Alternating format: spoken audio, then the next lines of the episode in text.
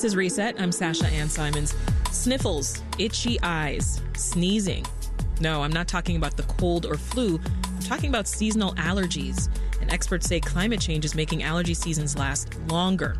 Now, in Chicago, we're seeing ragweed pollen last two weeks longer, and outdoor mold that can last for months. And as soon as fall allergies wind down, well, indoor allergies, they ramp up. So, here to tell us more is Dr. Beju Malde, allergist and clinical instructor with Northwestern Medical Group for adults. Welcome back, doctor. Thank you for having me. And we want to hear from you too. Are allergies getting you down? How does it affect your day to day life? Our phone lines are open now with, for your questions and comments for the doctor. You can call us at 866 915 WBEZ. Again, that is 866 915 WBEZ. So, doctor, it doesn't feel like it today, but temperatures are going to be warming up the rest of this week. So, tell us what is causing allergies in the fall versus the spring?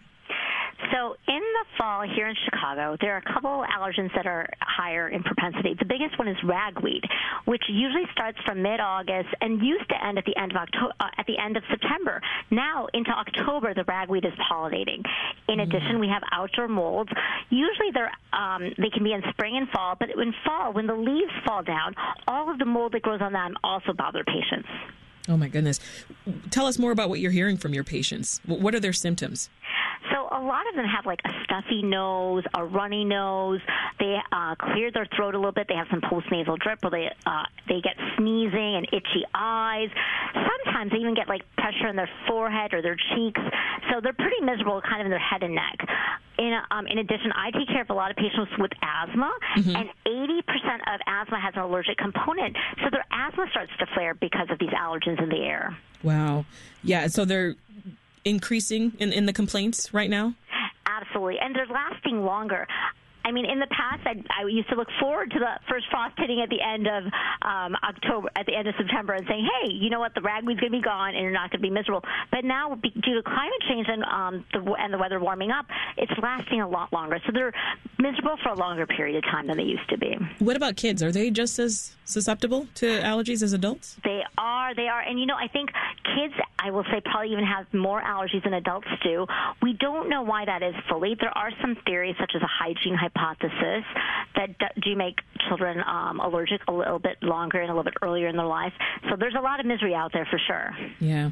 Well, this year, uh, scientists detected ragweed pollen in the air through mid October as you were mentioning. It, it usually goes away by mid September. Talk more about this. I mean, what do you make of, of that that shift? I think most of this is due to climate change. Our long, our warmer climates um, make the seasons and the growing seasons longer for the uh, for the pollen to grow, and so that's why all this, all of these pollen is in the air. And if you actually look at a pollen grain, it's like it's microscopic. We can't see it; we can just feel it, and so it's very annoying. Uh, so, doctor, you know, ragweed season it's ended, uh, and the, the pollen's no longer in the air in Chicago. Outdoor molds are still in the air, as you talked about. I know Block Club Chicago reports that these molds lasted in Chicago into January last year. Yeah, I think if you look at it, if you think about when we were little or when I was growing up, we used to have a lot of much like longer frost. We would have snow on the ground that lasted months. We don't see that like we used to. And I think with that being the case, the mold spores are not like a one and done. We have that, you know, it's cold outside and it has frosted a little bit. Yeah. But, you know, in a couple of days, we're going to have 40 degree weather and it's very likely that that mold is going to come right back. Maybe at not as high a, as a high a level, but still will be there and will bother patients and people. Mm-hmm. Yeah. Yeah. I mean, to that end, right? Experts are, are blaming this on climate change. Yes. You know, because we're having this warmer season. I mean, I I just bought a, a winter coat for one of one of my kids who needed one, and, and we've never been able to delay that activity until late November, like no, ever, right? No. Uh, the frost is delayed, as you talked about, which extends the growing season. I mean, what's your take on all of this? Do do you agree about the climate change connection? Oh, 100%. I think, you know, I tell even my patients and everyone around us that we need to be better to Mother Earth. I mean, we need to take care of the Earth because it's only going to get worse. And if you look at how much rainfall we get sometimes because of climate change, I do think that all of these things contribute to longer seasons, longer pollen seasons. Dahlia from Burr Ridge is on the line. Hey, welcome to Reset. Hi, thanks for taking my call. Sure. How are you? How are you coping? Um, I'm okay. Um, since October, I've been dealing with like a clogged ear, and I just don't understand why. It even went to the ENT, and there's like we just can't figure it out. She just A clogged tells me to ear? Flonase. Yeah, like a clogged ear, and like I don't know if it's my sinuses or what, but like I have to use like the neti potty to clear it, or I have to use nasal saline. But it's like it's been more than a month, and Mm. is this forever or what? Dr. Malde, do you have any follow up questions for, for Dahlia? Yeah. So, um, is, is it well? A couple things. Is it one ear or are both of your ears plugged up? Just my left ear. Just roughly. And have you, when you went to the ENT, were they able to look for? Did they see any signs of whether it was um, earwax or is there? Did they not see anything in there? Have you been seen for? Inside, have they looked inside of it? Yeah, they did. They used uh, scope. Okay. Everything looked good. Got it. Yeah, I mean, I think it's hard to say. Sometimes it can be either it could be um, just having a stuffy nose. Can if you have a stuffy nose as well, it can can be due to allergies. It can be due to um, an infection. It could be due to just the way you're structured. Um, so I definitely think following up with the uh, if it's not getting better, definitely following up with the ear, nose, and throat. Using a couple of different nose sprays may help, such as a Flonase um, and it, or um, an Azelastine may help as well. But definitely following up with them would be super important. I think. Thanks for the call, Dahlia. I mean, doctor, is that automatically related to allergies when you hear something like that, a clogged ear that is kind of unexplainable? Yeah, no. So I think there's like I was, I was telling Dahlia, there's a few different culprits that can cause a clogged ear. I think the number one culprit is often ear wax, um, and I do find that often people are using their AirPods and stuff, and so their ears don't get time to drain as easily, and so it kind of increases your risk of the stuffy ears, uh, the wax staying in your ears. Um, the other thing is that will cause it is allergies can cause it, sinus infections can cause it. So it has multiple options of what could be causing your ear stuffiness. I see. Before we shift to some indoor talk, I mean, looking outside and, and having been outside this morning, it's quite cold, right? It's barely 20 degrees out there. Is the frost that we're experiencing today, is that enough to end the outdoor mold spores? No, I think you know, especially because, like I said, we're going to get some warming up of the season Yeah. um, toward the end of this week. I think that the mold will come back a little bit. So I think you can be happy for a day or two, and it's maybe a little bit better. But I wouldn't say that our mold is gone for this season. Not In addition, there yet. are sometimes indoor molds that can be bother, bothering people as well. So Yeah, t- tell us more about that. So, you know, if you've ever seen any water damage in your home um, or at work, for example, or if you look underneath the sink, sometimes if you see a little bit of water damage, all of that mold can also bother you. So it's not always just um, outdoor mold that bothers patients. Um, the same symptoms can occur: stuffy nose, runny nose, um, sneezing can happen. Both from mold can be in either either place. Yeah. Tell us more about indoor allergies and, and the cause of those flare ups. Yeah, so indoor allergies are often due to things such as dust mites. I say if people tell me, "Hey, I wake up in the morning and my nose is stuffy," I often think it could be the small critters called dust mites. They're microscopic.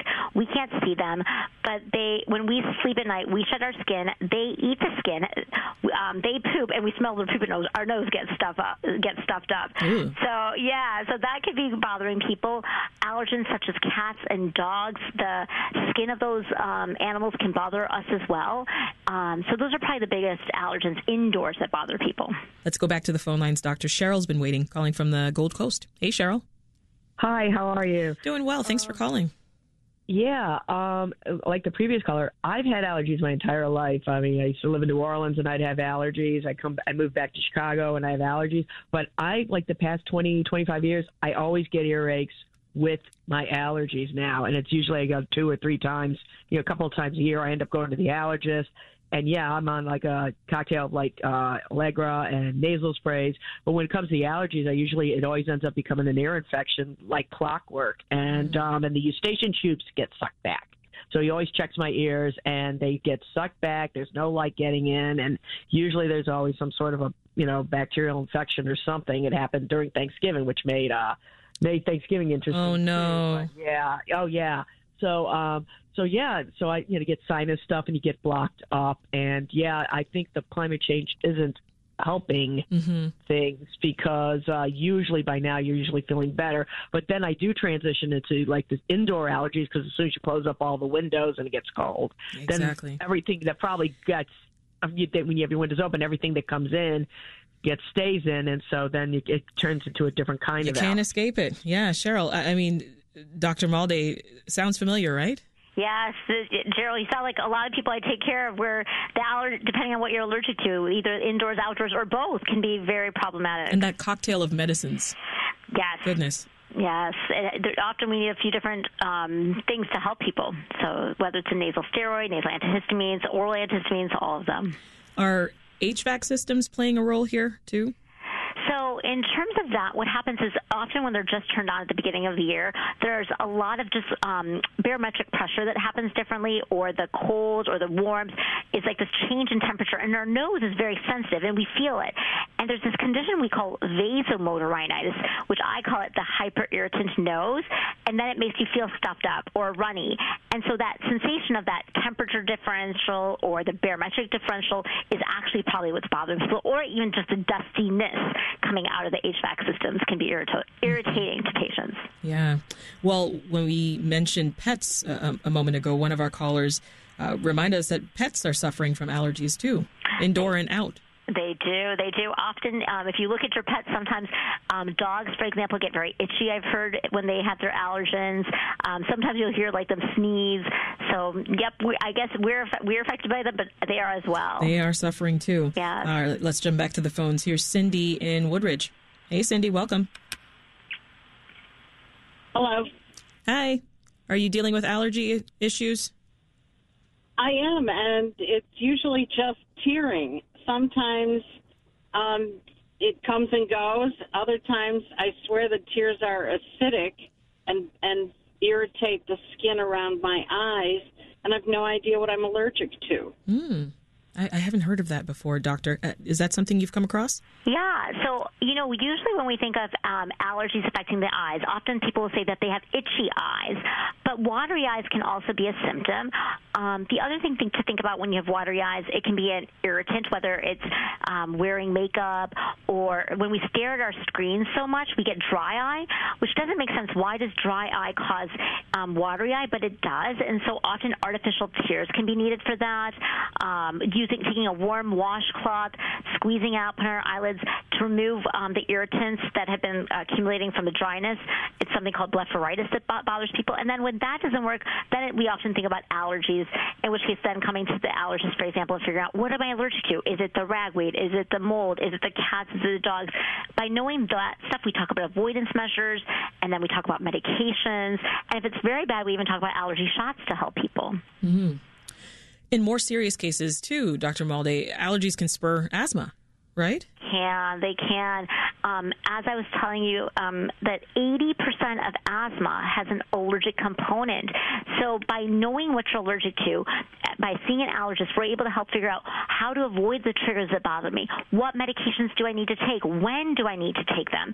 And then finally, can I get allergy shots even to make this so that I'm not suffering in these situations as, as much, yeah. so to prevent long-term problems. So, so that we're clear, is is this for people who already have asthma, or is this leading to new cases of asthma?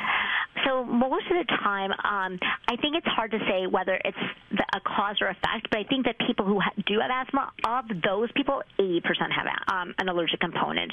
But does do allergies cause asthma? That is seen a little bit more in children and not as much as in adults as a cause and effect version of it. Yeah, it's the question of the day, right? Yes. So, what signs should people look out for then to, to signify that asthma is getting exacerbating?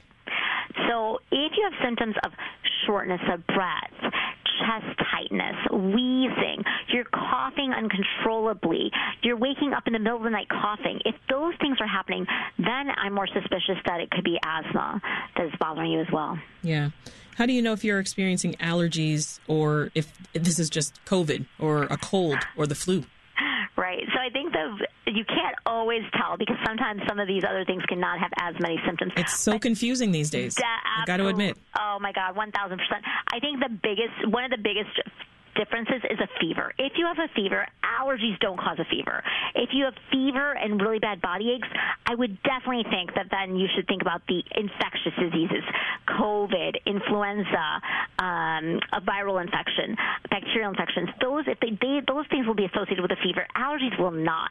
However, there are people out there who are getting COVID um, or even a viral infection. And they don't mount a fever. So I would not say just because I don't have a fever, I don't have COVID. That is not the right answer. If you have symptoms, at least do a COVID test, especially if you're going to go be visiting somebody who's immunocompromised or worried about that. Dr. Malde, let's hear from one more caller. Here's Frank in Lincolnwood. Hi, Frank. Welcome to Reset. Hi, thanks for taking my call. Sure. Doctor, um, the reason why I'm calling is I've had a sore throat, headaches, fatigue, um, and just congestion for like over two months. I've seen several um, doctors, including ENTs, had a CT scan, and um, just wondering how could you tell the difference between I've also been on three courses of antibiotics. Actually, I'm on my fourth course of antibiotics, second course of steroids, and I'm wondering how you can tell the difference between uh, sinus issues versus allergies. You know, I've also had allergies in the past. Good question. Good question. So, um, you know, in terms of sinus disease, a lot of there's a there's a uh, continuum from allergic rhinitis into sometimes developing sinusitis. Sometimes people with sinusitis have um, nasal polyps in there. Sometimes they don't. So there can be either a structural cause of sinus sinusitis. There can be an allergic cause that makes you quote unquote more clogged up so that you can't drain very well. And I think sometimes if you have discolored mucus for a prolonged period of time, we often think that could be more infectious or more um, sinusitis-like. If it's more clear, we often think it could be allergic, but I think you need to look at it from a multi-pronged approach. Is this allergies that are contributing? Are there nasal polyps or structural differences such as a deviated septum? And therefore, I think a holistic view of looking both with the ear, nose, and throat doctor and the allergist is a very helpful way to deal with all of those things when you've been suffering so long. So let's go back to, to talking about medications then. I mean, what are lifestyle adjustments that you recommend folks make? And, and tell us about the over the counter medications that we can take. Right. So I think that the first thing I think about in terms of lifestyle um, issues are, for example, from the fall allergies. Maybe shower in the evening time. Wash that pollen off of your body. And then if you go to someone's house and you know you're allergic to the pet they have, again, come home and take a shower. Those are easy things to do. If you're allergic to dust mites, there's these things called dust mite covers that um, decrease the amount of dust mite exposure that you have. You may take a pillow cover with you when you travel. Um, and if you are allergic to mold, you might say, I'm not going to stay near the pool at the hotel we're going to because that may be a little bit more moldy. Mm. So situations like that are things to avoid. In terms of medications, we have nasal steroids as an option. There is a rare risk of potentially increasing eye symptoms with that. So definitely you should um, think about that. And then also um, nasal antihistamines such as azelastine exists on the market. And then there's oral antihistamines as well. But be careful that if you take that, they can decrease your reflexes. So there are a lot of over-the-counter medications, but definitely touch base with your doctor. Make sure there's no contraindications yeah. when you're using, using these medications. And leave us with this: At what point should we come and see a doctor? Um, if you're miserable, I say if you're suffering, if you're suffering, why suffer? When it gets really bad. Not necessarily when it gets really bad, but if you're annoyed by your symptoms, I think one out of six people have allergies in their lifetime. And if you think if you're if you're symptomatic, having these nasal symptoms, being bothered by them, then it's worthwhile finding out why is this happening to me. I definitely always have people who are like, I have no symptoms, but I want to see you. Can you test me for allergies? What if I do find you have an allergy or I, you have a, like a sensitization? How am I making you feel better? I can't. So therefore, I think if you're having symptoms and are miserable by them or want to understand it better, I think I'm, anybody like myself is a happy to happy to help you. That's Dr. Beju Malde, allergist and clinical instructor with Northwestern Medical Group for Adults. Thank you so much for your time and for answering all those questions, Doctor. Thank you. Have a great day. You too.